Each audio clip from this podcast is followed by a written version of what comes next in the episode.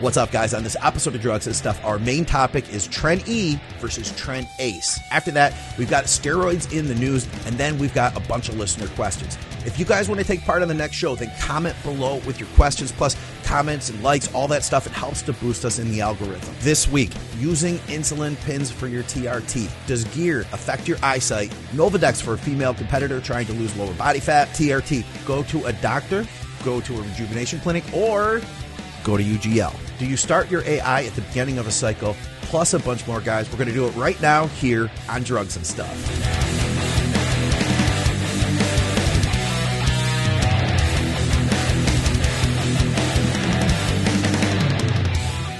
Get the gun out of the way here. Just keep that keep that at bay. Also, take the antivirus off the screen. There we go.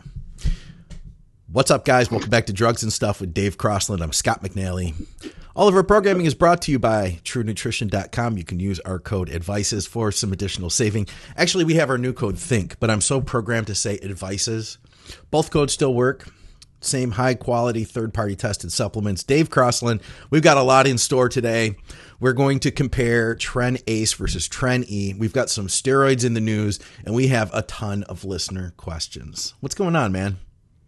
I just wondered how quickly you were trying to get the podcast shut down. what do you with the with the firearms and uh Guns and then drugs. it's all uh that was all before the show.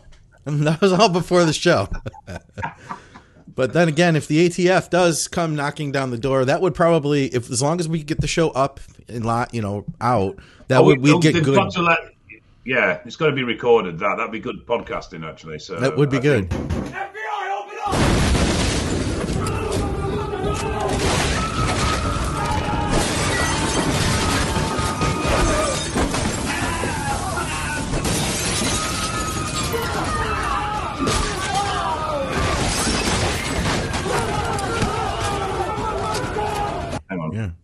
You got their number? I'll give them a ring. You're gonna make a quick call there? Yeah. Yeah.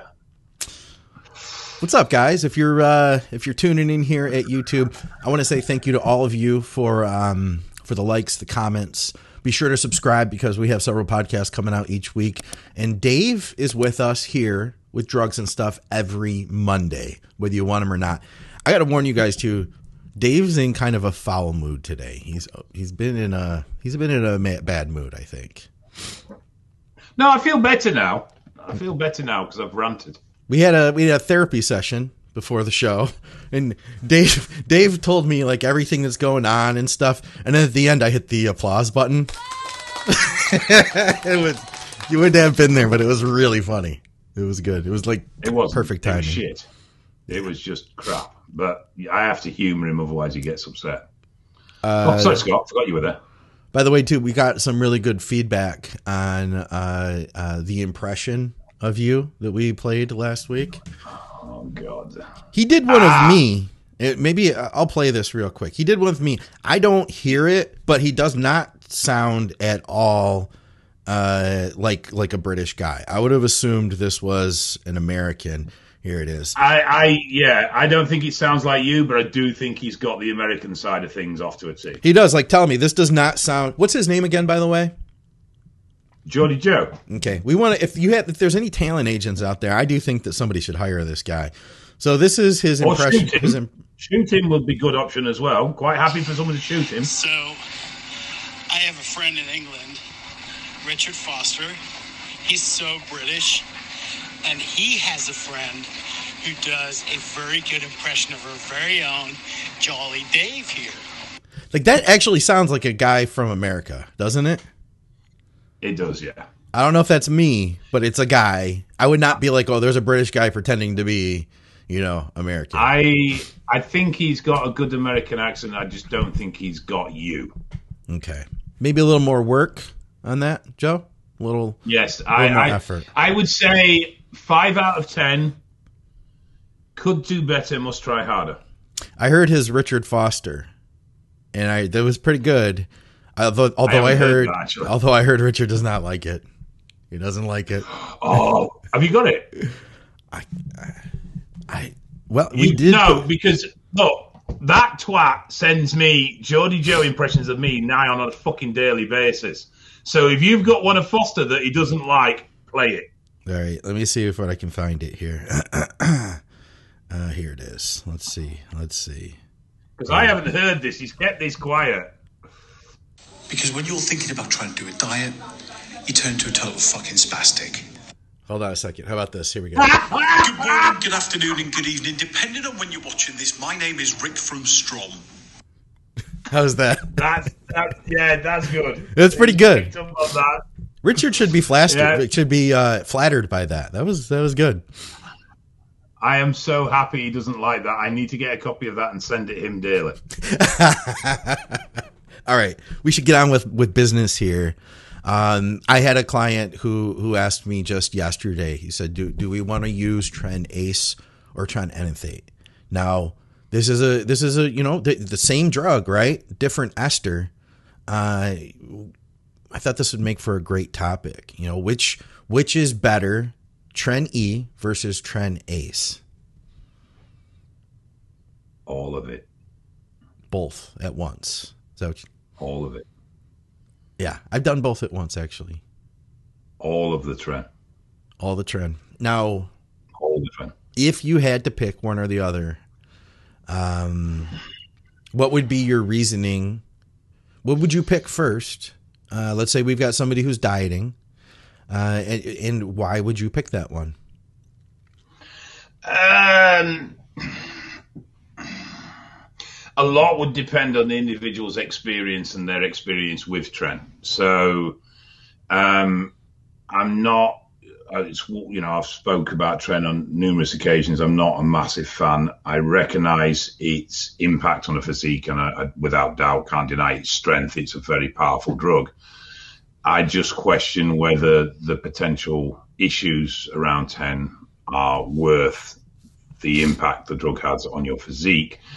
And, and I'm very much a less is more, last few weeks, comp prep sort of, if you're going to use it. Same with powerlifting, you know, last few weeks coming into a show if you're going to use it. But having said all that, um, ACE is useful in the fact that you can fine tune your dosing, and if you're having problems, you can pull it out very, very quickly. The downside to um, ACE is that it is a little bit of a, a, a fast impact, so you're you're going to get hit hard and quickly. Um, obviously, you can mitigate some of that by starting at a very low dose and seeing how it goes. Whereas with Nth, once it's in, you're sort of stuck with it for a few weeks Yeah, yeah, and it, it's not as easy to manipulate the dose. So, so for argument's sake, with Tren Ace, you'd say you started at I don't know, 50 milligrams three times a week, um, and you were feeling really good. You know then that the following week, if say you decided to go up to 75, you would feel the impact of that pretty much immediately. Sure. And if it was going to be causing problems, you'd better pull it back down immediately.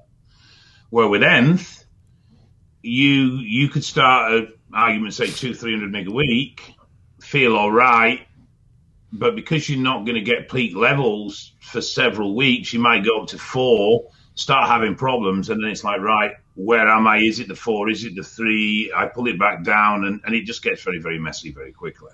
Yeah, If you know how you tolerate tren, then obviously Nth is a nice, stable, even way of delivering the drug.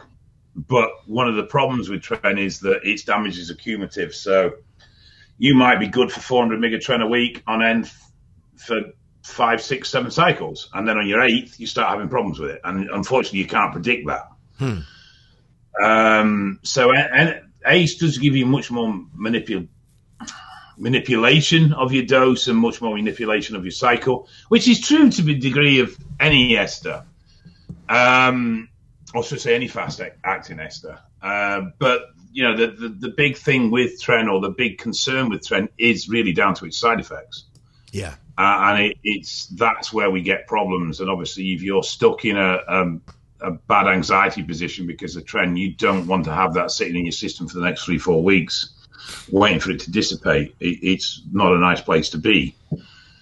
So, generally, yeah, ACE, ACE is good as long as you don't have an issue with the frequent injections. Then, then, then ACE is a very nice finishing tool going into comp, both for strength or, or for condition, to be fair, and hardness.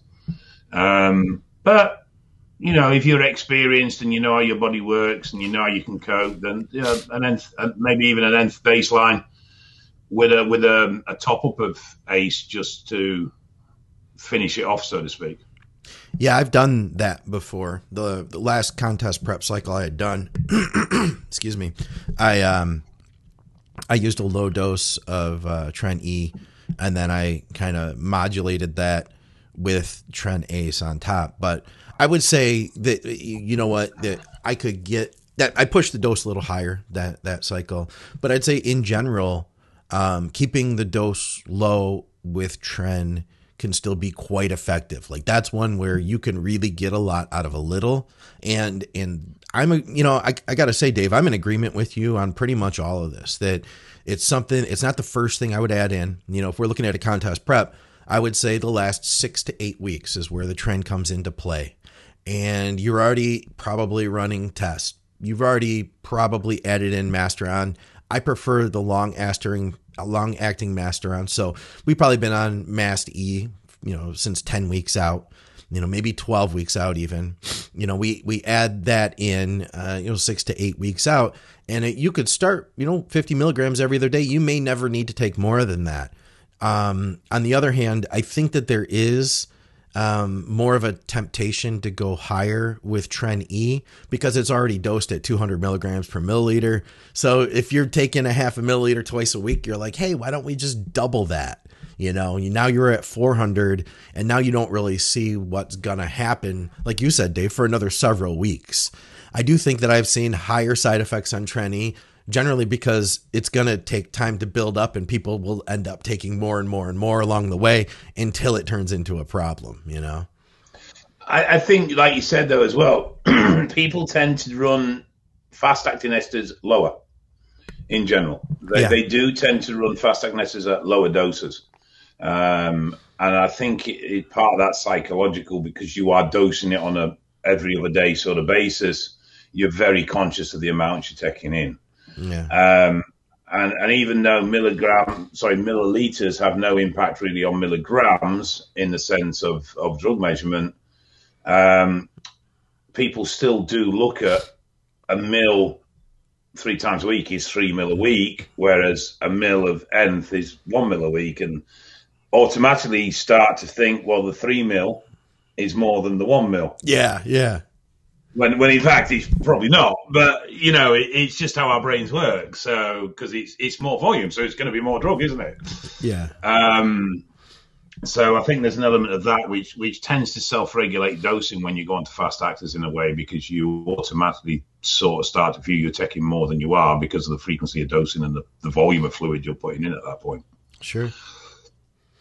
Um, but yeah, it's it's I think one of the problems as well with a lot of people is they they they've got they they have a kitchen sink approach very often, particularly with comp prep.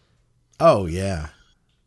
Um, and so they don't always recognize the effects that adding something like training is doing to their physique because they've got so much of a shit going on. Um, and yet, if you simplified it down and kept it quite simple, you would really see how much it is impacting your physique and how much it can actually change physique at relatively low doses. Absolutely. But because you're, you're pissing about with this and that and the other, you, you don't know what's doing what. So uh, I, I think a lot of people would, would actually, and I've never understood, I understand progressive cycle in a comp prep to a point but I've never understood why people can get to particularly high doses from three, four weeks out from a show because you're not really adding anything to it apart from creating more toxicity and more stress on your body. You know, the, the, you're only going to harden so much. Um, and sticking more and more drugs in there is not going to change that. Yeah, I feel like we all have to kind of learn that ourselves because we all want to try it. I do mm. think you know, you touch on something I think is important that the difference between an off season, excuse me, a non competitor cycle and a competitor cycle is that you do start to feel competitive and you do start thinking you want that edge and you do start thinking, well, well, why don't I up the dose? Why don't I add in Winstrol? Why don't I add in Halo for the last two weeks? And why don't I then up the tren? You know, like all those things start happening because you want that edge. But you're right, man. You can only take that so far. You can only get so hard, you know, due to drugs. The rest of it's going to be getting the body fat off in order to, to show that, you know? I mean, I think most people could prep the last five weeks incredibly well, test, mast, tren, and, and maybe an oral. And, and, and most people would find no real difference in coming in on that drug protocol as they would coming in on a drug protocol that's got armfuls of fucking different drugs in there. Yeah, yeah. And I mean, you see some, oh, well, I'm, I'm taking 10 meg of Anavar, 20 meg of Halo, and, and you know, 10 meg of Winstrol, and, and this and this and this. It's like, for fuck's sake, just, just pick one. yeah, yeah, I agree with that. Now, w- would there be a time in your mind that Tren E would be preferable? I think Tren E comes into a lot depends on the individual and how well they tolerate the drug. Um, the the big thing I have against Tren is that even though you may not experience side effects with Tren, it is doing damage, and that damage will build, um, both physically and mentally. Um, and so, in all cases, Tren is probably the drug in our arsenal that needs the most respect, and unfortunately, it's probably the one that has the least. Tren and you know what too? I would say I would say in contest prep, Halo would be right up there. Any of the orals, yeah, but it just doesn't get the use in the same length of period of time, does okay. it? I mean, most sure. people drop Halo in for a couple of weeks, whereas Tren can be in for a 16 week prep for a You're, while. You are right about that. That is for sure. Um, I've seen and use and and I've I've done it myself uh, in in powerlifting pre-comp cycles uh, it is a very effective strength drug, and as a result, it can be very useful there. Uh, I'm not a fan of it off season, though I know a lot of guys do. Yeah. And I know a lot of guys feel that Tren is good for a lean bulk. I disagree. Um, but again, you know, where you see, probably where you see Tren Nth most popular is in situations where the user wants some leeway with diet or want some leeway with training consistency. Mm, I could see that. Yeah. There's, there's, no denying it. You know, tren will cover holes in your diet. Tren will cover holes in your training. Yeah. And you'll still get the desired effect you want from what you're doing. So, and, and that's one of the reasons why it's so popular. I mean, apart from the fact that it is so powerful, is the fact that you can get away with being a lazy ass shit to some degree when you're on Tren.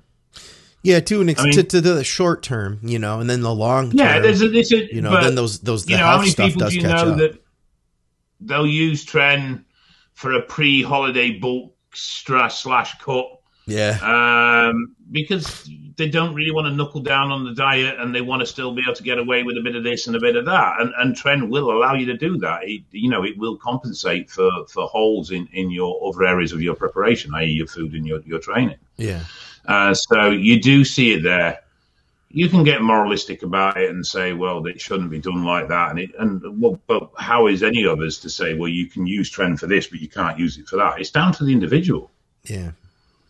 Uh, just as long as they're aware of the risks they take, that's the only downside with it. You know, I mean, it it, it is quite frankly, it's toxic as fuck. Um, but at the same time, it is very, very powerful, and that's a difficult argument to win when you've got a drug that can quite literally transform physiques with nowhere near the same amount of effort you would have if you were just using test and mast.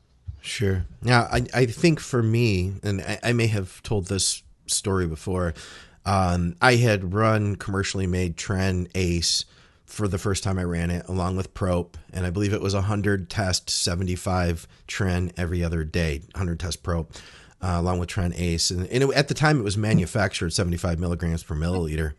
Um, later, I learned how to how to use the uh, the the Fina the the uh, what are they the little Fina carts the little tablets or yeah. the the pellets. I mean, learned how to make my own Tren and uh, I started that low because I, I found I had had side effects dosing that previous cycle. Like I remember having real intense uh, night sweats, crazy dreams, crazy insomnia, which then led to me feeling kind of like not the best during the day because I wasn't getting good sleep. Um, I remember being really strong on it too, but not feeling good, you know. And I, I, I think like nowadays, man, I, I want to, I want myself or anybody I work with. I, my thought is to feel good while you're on a cycle. You know, feel like you're in a good place mentally. Feel happy. You know, that way you can push and be stronger and eat all your food and be relaxed and get a good night's sleep. You know, all that stuff. I mean, obviously that's not always going to be the case toward the end of a prep, but you know, in, general, you should feel decent. So the next time I ran Tren, I started it really low and I started at like 25 milligrams every other day. And I actually I saw a response from it. Okay. And hmm. I slowly built that up. And I was like, okay, I'll go to like 35, 40, however I could, you know, figure that out, drawing it back. And I did that for a little while. And I was like, yeah, this is fine too. And I went to 50 and I was fine. And I found that by ramping it up like that, I think I eventually did get to 100. And eventually I did get kind of like some anxiety from it and I backed it off again. But I found that by slowly increasing that dose versus just slamming it in, it made a huge difference in in the side effects for me. Like I I was able to tolerate it. I got used to it. There was never a point where I felt like I was just flooded with androgens and and you know greatly mentally impacted.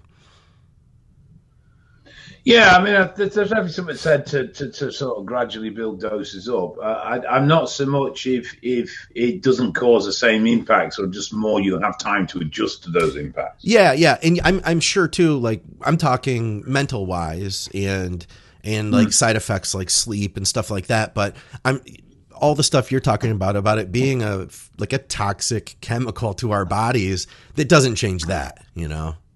No, I mean, we, you know, God, there's, you know, there's so many things we do that are toxic to our bodies. So I, it's not that. Um, I, you know, should people run Tren? It's down to them. It's their choice. I yeah. don't personally like it. I don't see it having that great a benefit over other compounds, particularly for growth. Um, but it's a decision that people have to make individually, but they can only make that decision if they're fully aware of what the drug does inside the body. Um, and, and, that's my only standpoint on it. But yeah, I mean, I think for most cases of the applications where we would think of tren being used, ACE is probably going to be the better one for, for, for those sort of scenarios. Yeah. But, uh, I, you know, definitely a baseline with N sometimes with ACE laid over the top is not a bad idea. I've done it with Deca and NPP as well. Uh, and that, that works really nicely too. Yeah. Yeah. We got a couple comments here. Leo had mentioned uh, he competed on Primo and Anavar, no Masteron or Tren or Halo. You know, and, and that's a question I think that comes up. You know, do you have to have Tren in order to compete? Man, I'll I'll say, you know, a big no to that. And then um, mm. okay, and then check this out. Uh, big Tony says, uh, have you guys used Tren base? Have you ever used that, Dave? Because that's like no ester, right? The closest I've got is methylated Tren. Um, oh yeah, I've used I've used M-Tren. Um, Was that an injectable? Yes, yes, yes. Oof, wow. Yes. Two two milligrams per mil. Yeah, that's. Uh, that's to be honest, I didn't get a great deal off it, yeah. um, and I, I pushed it not stupidly high, but I did. I pushed it as high as four milligrams pre-workout, and I didn't really get much from it. Huh? No kidding. I used. But I didn't really get much from Tren either when I ran Tren. I didn't find it particularly anything above and beyond anything else. Okay, I used the oral uh, methyl Tren middle of summer. Mm-hmm. I got I got like heat stroke on that stuff, man. It was bad. You should have thrown some DNP in as well. I have done that too in the middle of summer, working in like hot warehouses. Not a good move. You muppet. yeah. Yeah. So hey, listen, let's move on here because um, we have, and this is presented to you by crosslands.org.uk. We've got drugs in the news. Yeah, you knew it. That's where the music comes in. So this one was brought to us by our very own David uh, Stanley uh, Robin Reliant Crossland. this was. Uh, it was actually sent to me by a client. Uh, um, I can't remember who sent it me now. Uh, okay. So I apologize to the client, whoever it was that sent it me. This is a, just a little story here. Little story to us, big story to the guy that it happened to. Uh, and this is you guys over in the UK. A press release here. Uh, PT jailed for sales of anabolic, uh, excuse me, just sales of steroids and unlicensed medicines online. So this hmm. dude, let's see, what did they have here? It was uh, 30. They sentenced, sentenced him to 31 months in prison uh, for selling and supplying unlicensed and prescription medicines together with anabolic steroids, which are scheduled as Class C under misuse of drugs regulations. Neil Hone was also found guilty of money laundering around 80,000 pounds. Whew. This guy's in trouble, huh? 31 months. Yeah, just over two and a half years. It now, uh, for anybody who's just tuning in and hasn't watched the show before, we know that Dave is an expert witness, meaning that he does a lot of court cases and, and oftentimes to determine whether uh, somebody who was caught with steroids was in possession of them for sales or for recreation, or excuse me, for personal use. Um, it sounds like he could have used you on his side for this, Dave. You could have uh, defended him. Well, yeah. Um, it sounds like it's a website scenario. So oh. It sounds like they've cracked a website. Um, I would suspect that the eighty thousand pounds would have been over a period of time rather than at the point at which they they seized. Okay. Um, they've probably been able to track some of the website traffic and, and work out how much he was selling. Um, unfortunately, uh, well, not unfortunately, just how it is with, with, with stereo supply cases, you pretty much always will see a money laundering charge in there as well, because mm. obviously the money that they've got has not been earned legitimately and has not had tax paid on it.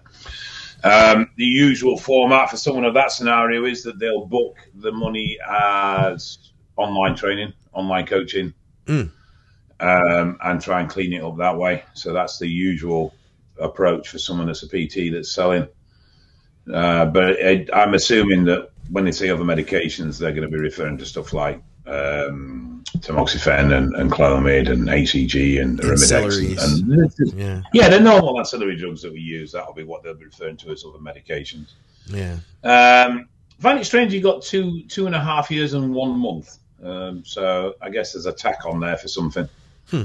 Uh, I think that'll be an accumulative sentence charge. What would be um, a, what would be a normal sentence for like the outside of that one month? Is this a normal sentence for something like this?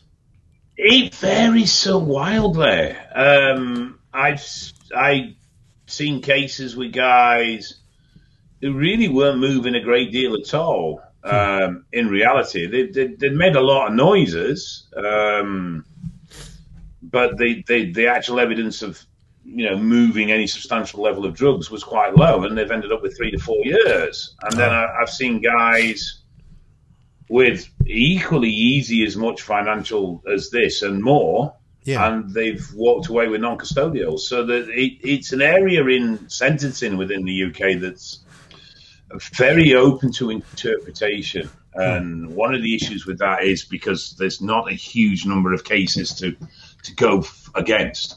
Okay. So, whereas like cocaine supply, for argument's sake, you know, there'll be somebody in court in every region, probably every day of the week, on a cocaine supply charge of some nature. Sure. Um, you know, it, it's a very highly trafficked drug.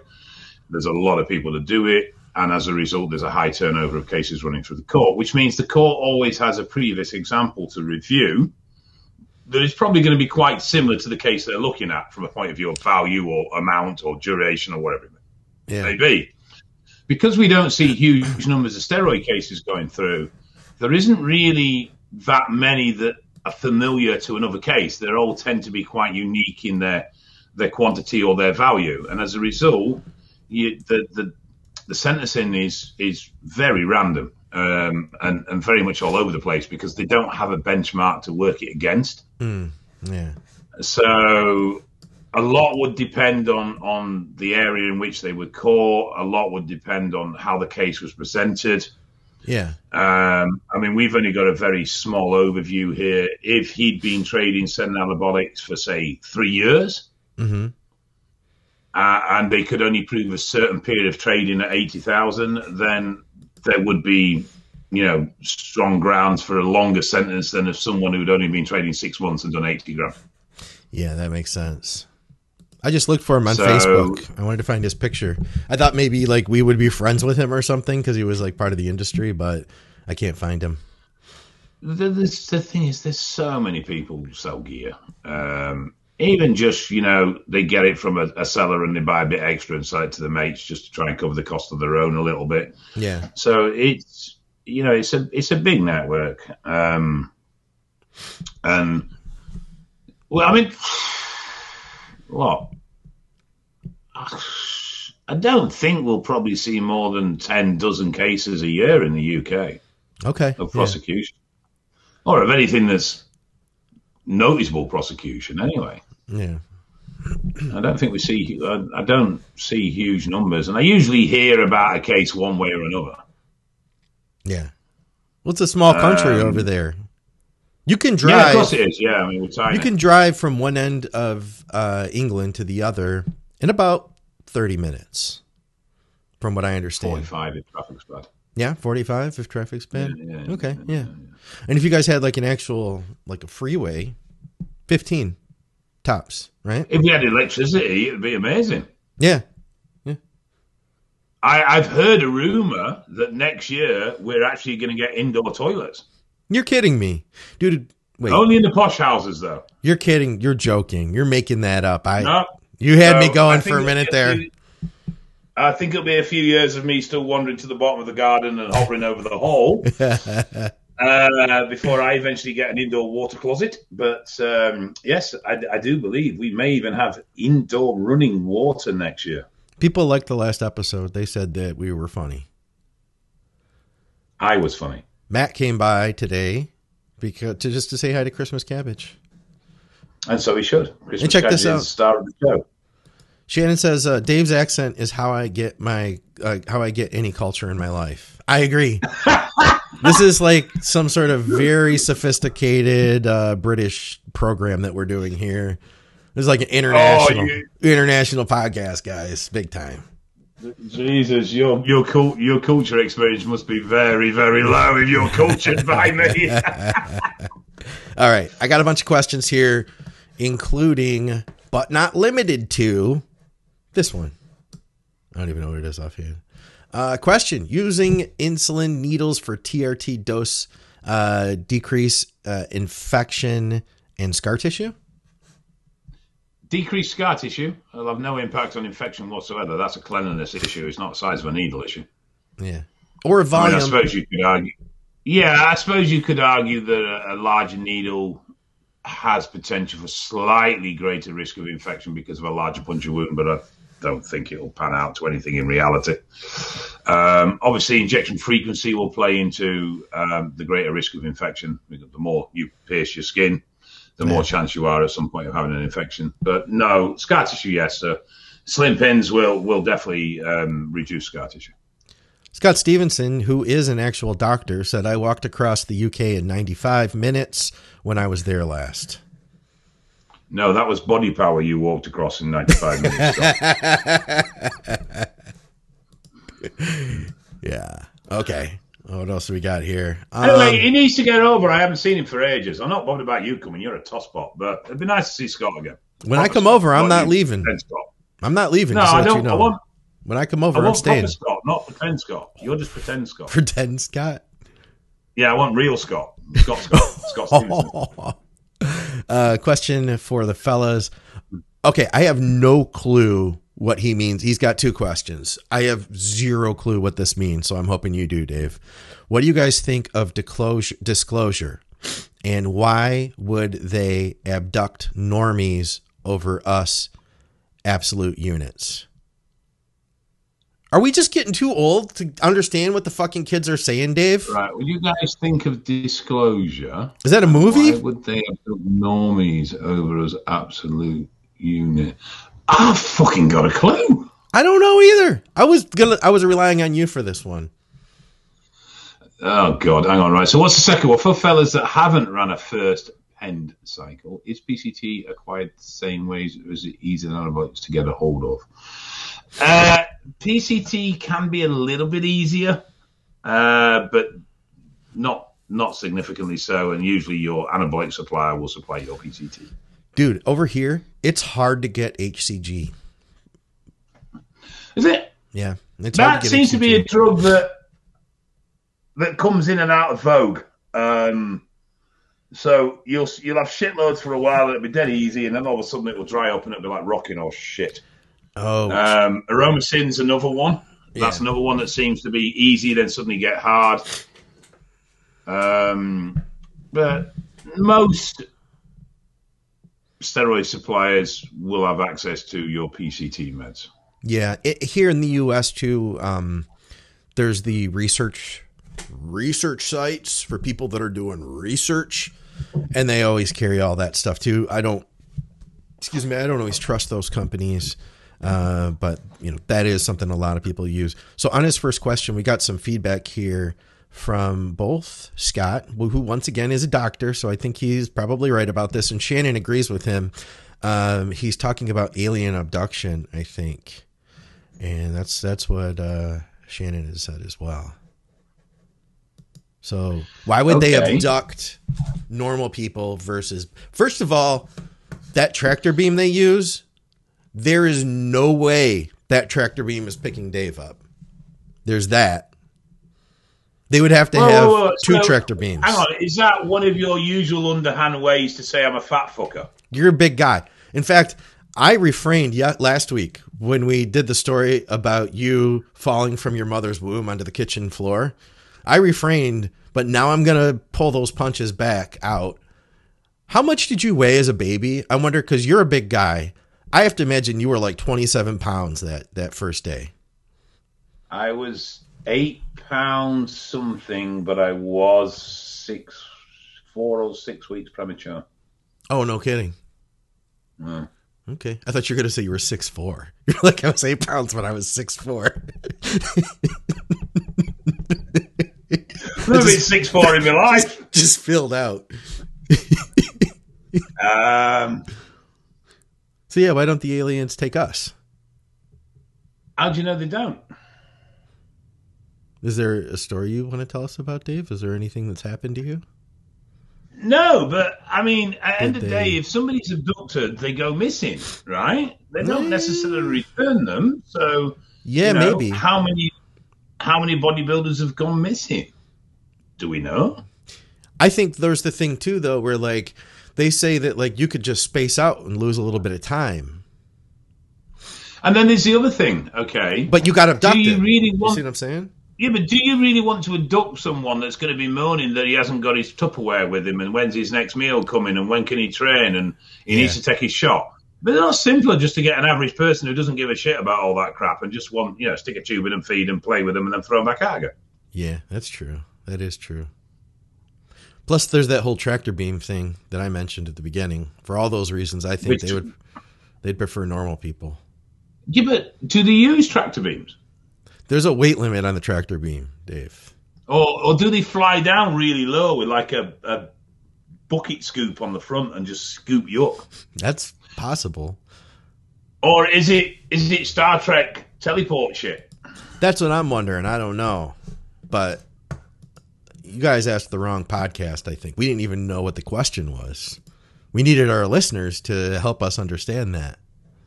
All right, what else do we have here? Um, great show, show, guys. I really like Scott. I had a comment question. Quick show, guys. I really like Scott. Scott Stevenson, you mean? Uh, he didn't say that part. I just I could infer that's what he meant. Uh, I've noticed. okay. this is an interesting one. I've noticed that my eyesight seems to be getting noticeably worse since I started gear a few months ago. Then I noticed many coaches and enhanced athletes wear glasses. Dave and I are both wearing glasses now. In case you're listening on the audio, I'm aware That's because that aromatase inhibitors affect eyesight, but I haven't uh, taken any. Does gear directly affect eyesight? Estrogen does have an impact on eyesight, but as far as I'm aware, it's only related to low levels. Um, I would suspect that if there is an impact, it would possibly be more down to side effects like blood pressure rather than an actual direct anabolic impact on the eyesight. Though the clever bloke that watches us might be able to answer this one, the real Scott. Can the real Scott please stand up? Please stand up. Please stand up. No, Wait, he's silent. Okay. here we go. Wait, wait, wait, wait, wait. Because it was really funny. You deserve some applause on that one. Did I make a joke? Yeah, you were being really funny doing the whole Eminem thing. That was good. Um, to be honest, I haven't got a fucking clue. I think you make a you bring up a valid point though. You know, that doesn't sound like a common thing, but blood pressure is and blood pressure could cause issues with vision. There is that, right? yeah, I mean, there's also stuff like blood glucose levels. Um, Yeah, you know, yeah. there, there is there is some crossover there as well. So there could be a second reaction there away from the obvious effects of estrogen. So yeah, it's it's unfortunately beyond my knowledge, I'm afraid. Okay. But hey, what about he goes to the doctor, gets some labs done, see where he's at, get his blood pressure checked if he's not checking it regularly anyway. You know, do, do a little digging because it could be triggering from something else. You know. I mean, I'm blind because my family's blind. It's it's a hereditary poor eyesight in my family. It's got nothing to do with. Well, I very much doubt it's anything to do with anabolics, to be honest. I wear glasses just because it makes me look smarter. I don't really need these, just so you know, Dave. Well, it couldn't make you look dumber. I don't need these at all. See, I could do the rest of the show without glasses. Oh, right, so sorry. That's what we're doing. Right, fine. I, I need. I can't even see. I just You, you can't I fucked everything up. now. I fucked everything up here. I did too. There's like windows popping up. Um. All right, I'm gonna skip this one for right Scott, now. where you gone? I'm over here, Dave. I'm over here. Cabbage Head checking in. Thoughts on using metformin to lower IGF to uh, qualify for growth hormone through my HRT clinic? Uh, would make sourcing HGH a lot easier. Thanks. Love the show. After that, Matt, you're going to have to figure out how to pay for that said growth hormone from your HTH from your TRT clinic, H whatever clinic. Yeah, I got really confused there for a sec. But it is very expensive. Very expensive for for pharmaceutical GH. We're talking like thousand dollars a month to start. Maybe more. Ouch. Yeah, maybe your insurance will help to cover that, but most don't. Um I mean, you can get I it. I don't think it's going to be. I don't think it's going to be a particularly successful ploy. you can get it. You know, like most most clinics will write it. Ooh, did you did she bring you I thought something? you could get it over there fairly easy anyway, as long as you had enough dollar to pay for it. That's what it comes down to. Um, but the the, the the the testing is kind of subjective from what I hear, and they can pretty much prescribe it to anyone. Um, being able to pay for it, on the other hand, is a lot. Oh, he said, uh, "Oh, I can afford. Uh, uh, it's about two hundred and forty dollars for six weeks after insurance." Okay, Huh. So how do we get his levels low enough that he qualifies, Dave? How do we trick the system? You could try it, right? He could try it. He could try it and then get his own labs pulled. Uh, you know, check for yourself. Because I don't know if it's going to be that that impacting. Not to the point where it would show as um, a deficiency. Maybe, yeah. I mean, I, I honestly don't know. I've never, I've never known anyone. I've never seen real world data to to to sort of support it. So I don't know. Yeah, I know the rejuvenation clinics are all about it now, uh, metformin, because it does lower IGF, and the thought is lower IGFs increase in, improve longevity. So Okay. obviously not good for bodybuilding, but good for living longer. Okay. Cake does that. Cake does the opposite of improve longevity. No, that doesn't. No, no, it doesn't. Cake makes you live longer. It makes you live happier. Yeah, exactly. And if you're happier, you live longer. If you're happier, you're content with the time you're there. So but you live longer because you're happy. When if you're miserable because you don't have cake, you die sooner. Hmm, that's a good point. And so with you science. not giving me cake, you're killing me. So you're a murderer. It's all science too, pretty much. Hmm? You guys I make you guys make my Monday, especially Scott. Quick question: If you guys can fit it in, coming out of a contest prep, when trying to build the metabolism back up with the goal of adding muscle but staying as lean as possible? Is there any real benefits to periodic overfeeding, high carb refeeding, or cheat meal day if you're already in somewhat of a caloric surplus? No. Agreed. I would reverse diet coming out of a show. I, I, know everybody wants to have a splurge because they've been restricted for so long and you want your donuts and cake and everything else. But at the end of the day, if you're going to manage that rebound and you want to get the most out of that rebound from a growth point of view, then a reverse diet is, to me, you will extend that window by so much by yes. managing your increases and just progressively bringing the food up rather than a, you know, I've gone from 2,000 calories to 4,000 calories overnight situation. Yeah. I, you, here's what I think, Dave. James here, who asked the question, I think he was looking for a green light from us to tell him that it would be very beneficial if every few days you ate a bunch of donuts and some pasta and you threw some that's, cakes. That's uh, beneficial for me. But I think that's what he wanted. He was looking for that green light where we told him you should do that. It would be the best thing for your bodybuilding. Sorry, James. We're not gonna.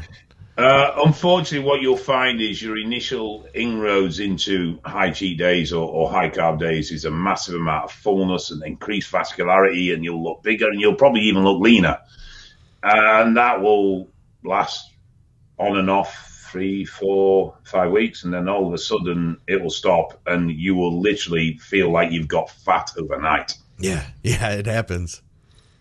Hmm. Where if you progressively bringing the food up, keeping it clean, keeping it tight, small increases week on, week out, you will find that you will stay lean, you will grow, and, and also you won't have horrendous water rebounds and all the rest of it that comes with those big binges post show. Yeah. But, you know, end of the day, you've dieted for 12, 16, whatever weeks it is, and, and it's only natural you're going to want some form of blowout. Just try and be a little bit in control of it. Here we go. Now, this is one we missed the previous week, I think. Female competitor close to getting her pro card, but has a propensity to store and has uh, trouble losing that last bit of thigh fat. My understanding is that females store fat in this area due to hormones and biological reasons. Could I lower her estrogen short term in prep via an AI or something in an attempt to pull more from her thighs? I'm getting uh, points deductions for her midsection being too peeled, but have trouble showing tie ins.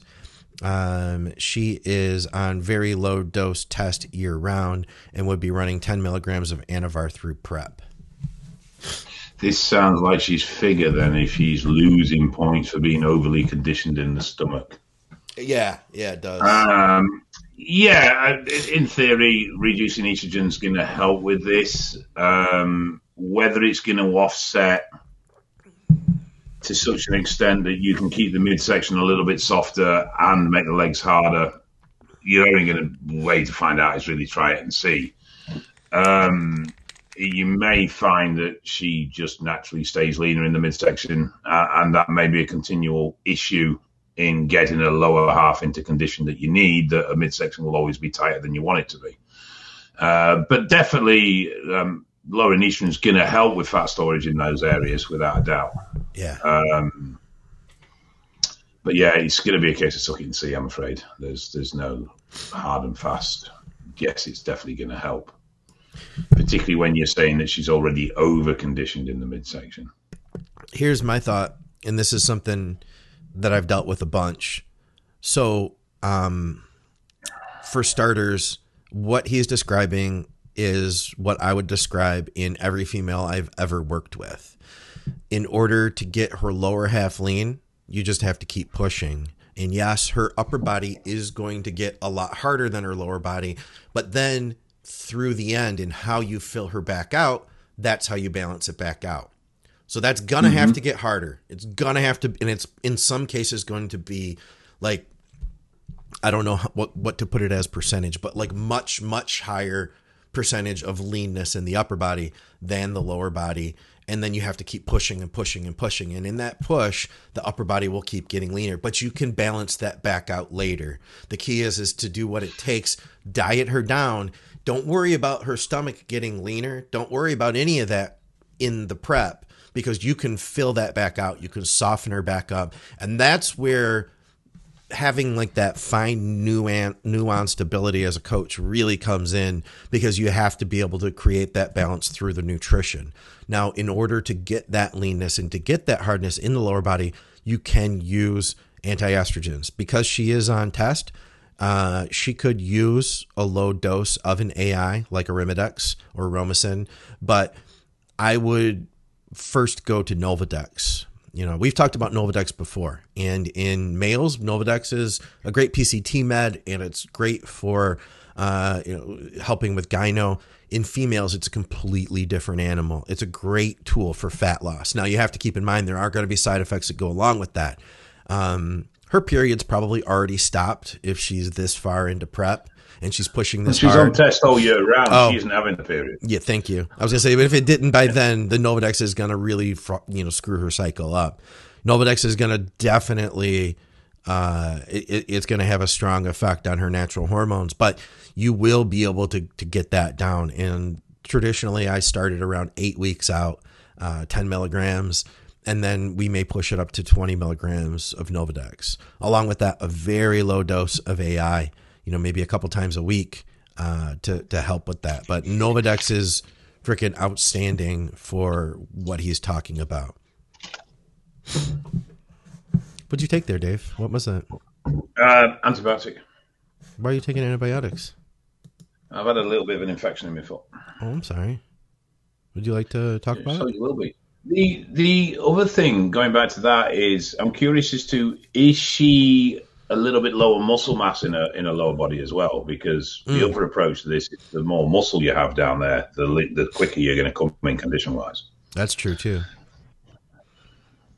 So if she's a bit lower muscle mass on the lower limbs, then bringing that up is going to also help with the condition in the lower half. And the other thing is, like you said, but a slightly different twist on that, is if she's never been lean or properly lean in the lower half, once you get her there and get her lean for the first time, she will actually maintain that condition and return to it much easier the second time round. Sure. Yeah. So and, it may just be a case of, you know, get her shredded and then back her off from that, like you said. But the, the other effect is that once you've lost that fat for the first time, it will come off much easier in future cuts. Supplements. Christmas Cabbage Fan Club checking in for the algorithm. What's your favorite supplement at the moment, Scott? He doesn't care about what you take, Dave. Did you get that? Did you catch that? Hmm. That's why you picked this question. Why? What, let me ask you, Dave, because I don't think this was fair. Dave, what's your favorite supplement at the moment? Cheesecake. I know he's gonna say that, guys. You asked. I don't take any. Yeah, I didn't think so. Um, I don't have one either. Right oh now. no, I lie. I lie. Um, I take um, a small amount of protein powder with my oats in the morning. So I would say, really, because that's the only supplement I'm running, it would be that. Okay. I'm just taking health supplements, Dave. You know, does Anavar count? I just yeah. Anavar. No, Anavar doesn't count as a health supplement, Scott. Neither does Oxy or Tren or any of the other shite you've stuck in your body this week. um, ashwagandha is definitely a, a, a, very good product. I've, I've used ashwagandha to help support my kidneys quite a lot. You mentioned um, it, yeah. I, I, like, yeah, I like that. Um, I like creatine, very old school, but uh, still a good solid sup, uh, and a lot of data to support that. The basic vitamins and minerals are always handy. Um, no harm in any of them either. Beyond that, I'm probably a bit shit on the supplement sides, really. You know what? I am taking something new. What? I'm I'm using a GDA. I can't remember everything that's in it, but berberine is part of it.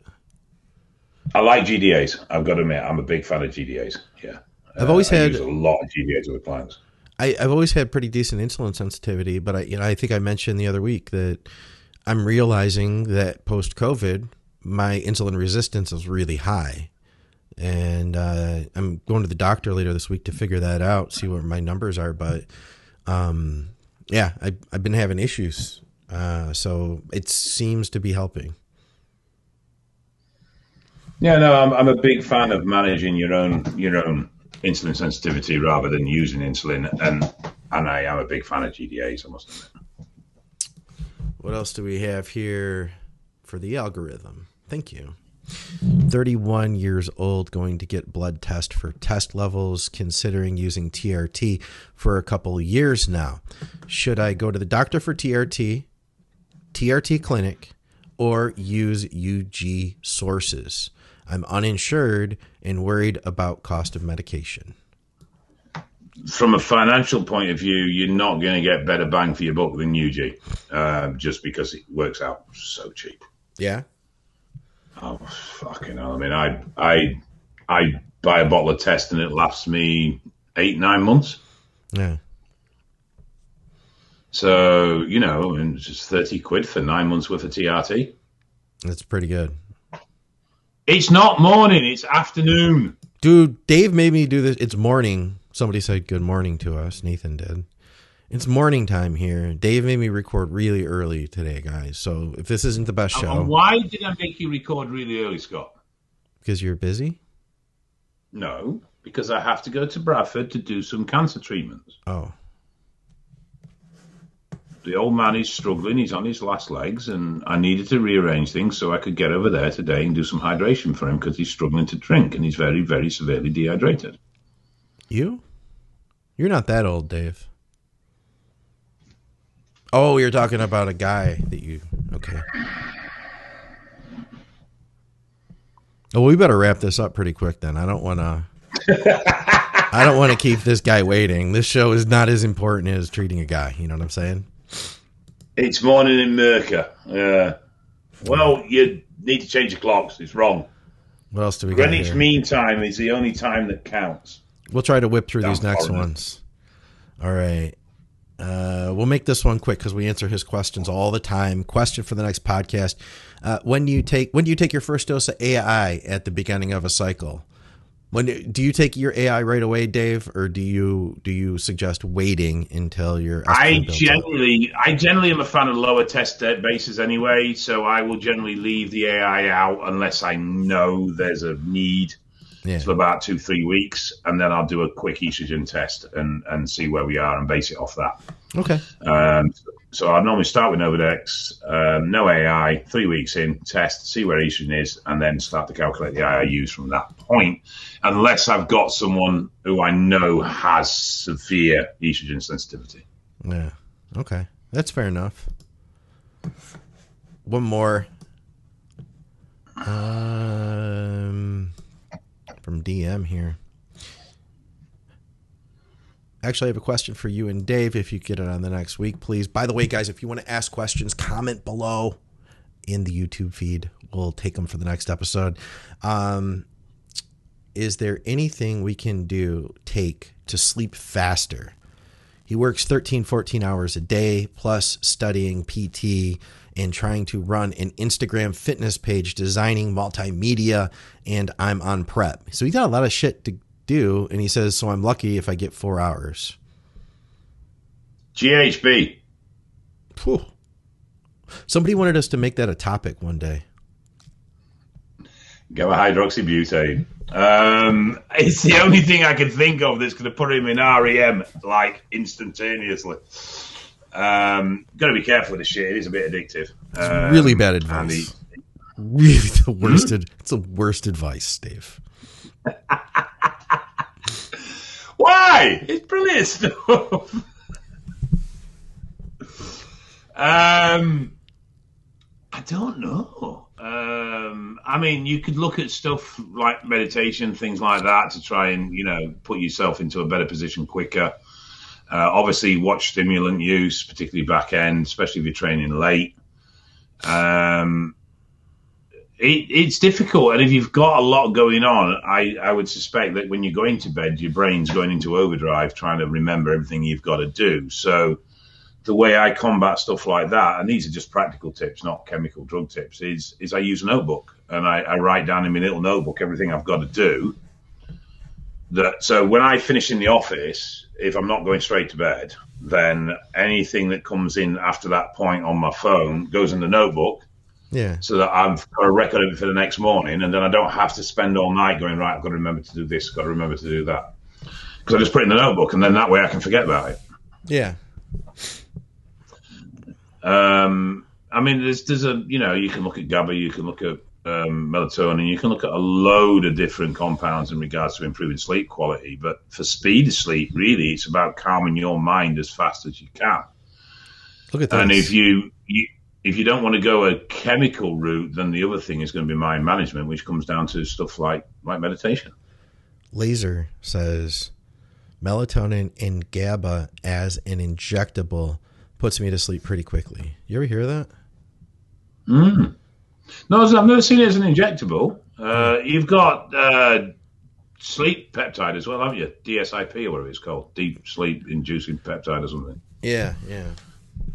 Or sleep inducing deep. I can't remember how you say it, but uh, there's that as well as, as a potential option. Um, it would depend on what's limited. Has he only got four hours because that's all he's allowed, as in his schedule is allowing him for time? Which, if it is, he needs to do something about that because that's going to be very unhealthy.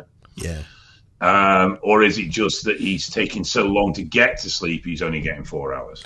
I think based off of everything he's saying he's doing during his day, he only has four hours. Something's going to break. Yep, I agree. I think that uh, you know what this, it, this is a point where you could say uh, this is this is what you could consider being abusive of your body, and you can do it for a period of time until, like you said, Dave, until it breaks. I think we all have hmm. to go through a phase of learning that lesson, but you will find that if you don't get adequate sleep, you don't function optimally. It'll take you longer to get things done. So my thought would be better management, meaning deciding what the most important thing is in your life right now. You're going to have to possibly even consider cutting one of these activities out. 13, 14 hours worth of work plus studying PT and trying to run an Instagram fitness page and he's on prep. It's too many things. That's what it comes down to. Yeah. It's just too many It'll- things. ultimately, you're going to do several of those things poorly rather Yep. than do one of those things very, very well. So, uh, Exactly.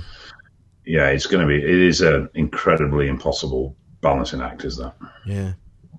Yeah, and I I think we're in a culture where we're we're taught to, you know, fuck sleep. We're taught to do more. We're taught to grind. Oh, You know what I mean? You've got you've got to be a member of the five a.m. club, and yeah, it has its merits. There's no denying the five a.m. club does have its merits, but it just means that you're going to bed at nine a.m. nine p.m. Sorry, you know what I mean. So you're getting up early, but you're going to bed early. It, it, it's what works for you in your day. Um, I mean, I, I am a big fan of getting up early. I do like it, but uh, I'm in bed for nine o'clock. Yeah. Um, you know, you can't, you cannot burn the candle at both ends. At some point, you will burn your fingers. It's just as simple as that. Yeah. I think that yeah, hopefully he'll figure that out.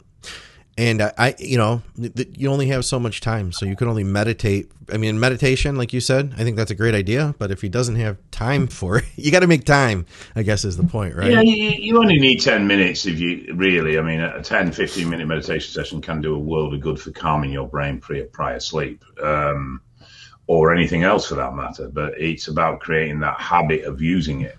Uh, Yeah. And even, I mean, I use it, but I still drop out of the habit from times because I get busy and then I have to physically force myself back into the habit. Yeah. Priming yourself for sleep is uh it it's a process too. So you can't just like go from and I've done that before, dude. My worst sleep was when I was going through my divorce and I just was like, fuck it. I'm just going to bury myself into my work. And I had a ton of clients and I was podcasting nonstop. I'd be sitting here at my desk and I'd take like Benadryl because I couldn't fall asleep. And eventually it would kick in and I'd be typing. And then my fingers would stop on the keys and I'd look at my screen. I'd like come to and there'd be like E all the way across the screen. I had the worst sleep then. And that's when I started sleepwalking. It was a wreck, dude. It was bad. Um, but to get And the thing is, you you you get into a situation as well where you get overtired and then you just cannot sleep because you are so programmed to run the, the, that sort of level, and you just find a constant fatigue creeps in. yeah, yeah. Everything loses its quality because you just constantly got an edge of tiredness attached to it. do research about if you miss one hour of sleep per night, how that affects your reaction time during the day. There's there's mm-hmm. studies on that. There's stuff that that'll show you just how impacted you are, and you may not even realize it. Dave made me get up No, early today. By the way, guys, he made me Oh, get up shut early up. to do this podcast. Thank God we're done. We are done. So for another week. Fuck off, All Scott. right, sir. All right, Yes, guys. very much so. we appreciate you guys. We appreciate you hanging out, watching the show with us, and uh, Dave. Believe it or not, I appreciate you too. No, it's my pleasure, sir. And I will have to bounce because I desperately need a piss. Guys, for another episode of Drugs and Stuff with Dave Crossland, I'm Scott McNally. Check out truenutrition.com. Use our new code THINK. And of course, go to crosslands.org.uk. Check out Dave over there. We'll see you guys. Thanks, Dave.